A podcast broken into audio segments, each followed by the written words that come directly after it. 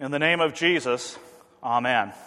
It wasn't the typical answer that you would expect from a first to second grade boy in response to a question asked during the children's talk.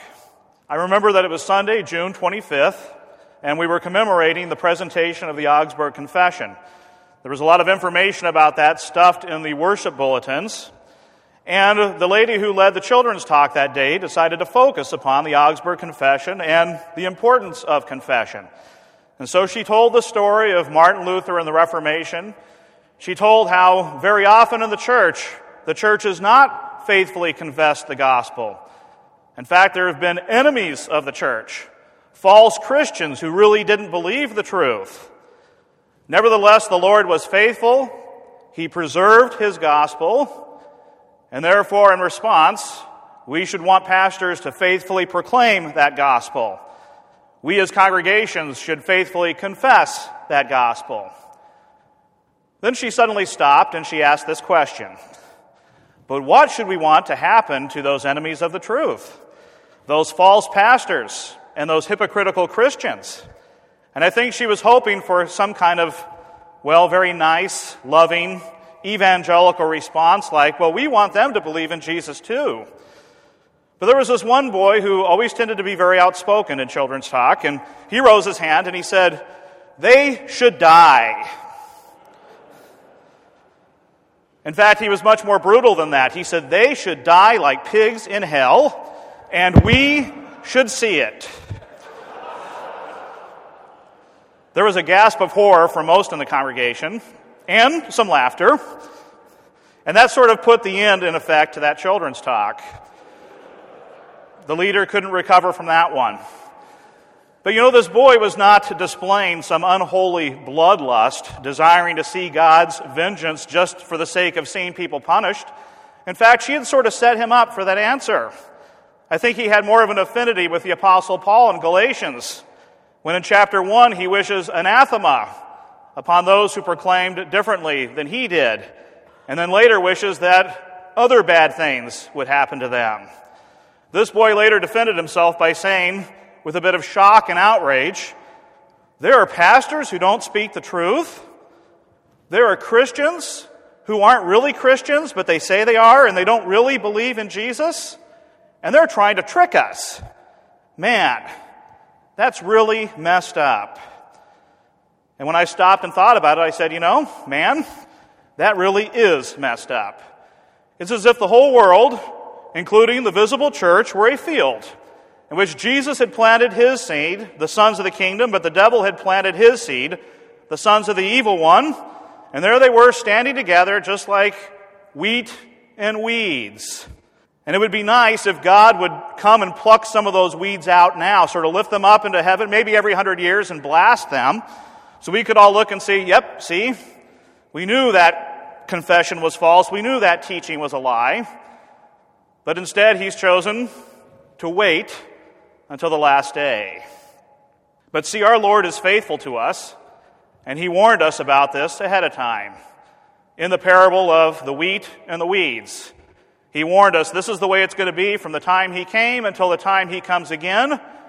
The sons of the kingdom will stand beside the sons of the evil one, and we won't see the final distinction now. He's going to wait till the end, and so we're called in faith to wait until the end. This parable gets misinterpreted when it's understood in a hyper Calvinist way, sort of like God has elected the wheat and the weeds, and forever their fate is kept distinct and fixed almost as if we can't really tell who's who. For all you know, you may be sitting next to a weed right now. Or, aha, you might be the weed. I've heard this parable preached this way, and the answer was, well, we have to look to our fruits to see if we're weed or wheat. Well, that's not what this parable's about. And then there's kind of that hyper evangelical interpretation where it says, well, we were all tares, and Jesus changed us into wheat, and now we got to preach to the tares so that they become wheat too.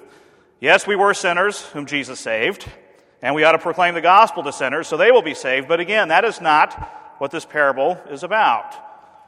See, the gospel event in this parable began at the beginning when the owner of the household, the Lord of the field, planted the good seed. There's the gospel event. Jesus came and established the kingdom of God, but in a hidden way.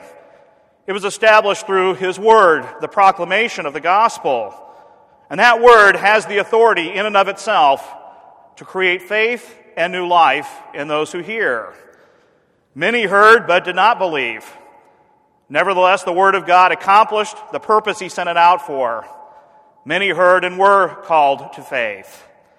And then Jesus fulfilled his ministry of preaching and teaching when he went to Jerusalem in accordance with the will of his Father, and because he was faithful in teaching and preaching, he was rejected by the rulers, handed over to the Gentiles, mocked, scourged, spit upon, crucified, killed. And in three days he rose again. And so the Son of Man gave his life as a ransom for many. So Jesus saved his people from their sins. And the work continued when he sent out his apostles to proclaim this word, to baptize and teach. And so, in the course of time, this word of the kingdom has come to you. You have been baptized in the name of the Father, the Son, and the Holy Spirit. You have been taught. You have received this word. Jesus has been faithful and he has created this life and faith in you. You are the planting of the Lord Jesus Christ. But Satan had his counter move, planting the bad seed, and so it has been from the beginning until the end. The sons of the kingdom stand with the sons of the evil one, the wheat and the weeds. But he's decided to wait. It may be a mystery, but he's decided to wait because he doesn't want any of you to be lost. He won't let his servants pull the tares in case some of the wheat is lost. That may be stupid farming, but therein we see our Lord's concern and love for you, the seed that he has planted. And so he waits, and we are called to faithfully wait. Yes, this calls for us to watch and pray, lest we should fall into temptation. It calls for us to stand fast unto the end, to confess Jesus before men, knowing that many who have been enemies of the truth have been called to faith. Nevertheless, many have not. But we wait for the Lord to come and make that distinction, and He will come. The harvest will take place. You will be gathered into the kingdom of the Father, and the weeds will be burned. But see, our Lord is faithful to you. He told you about this ahead of time.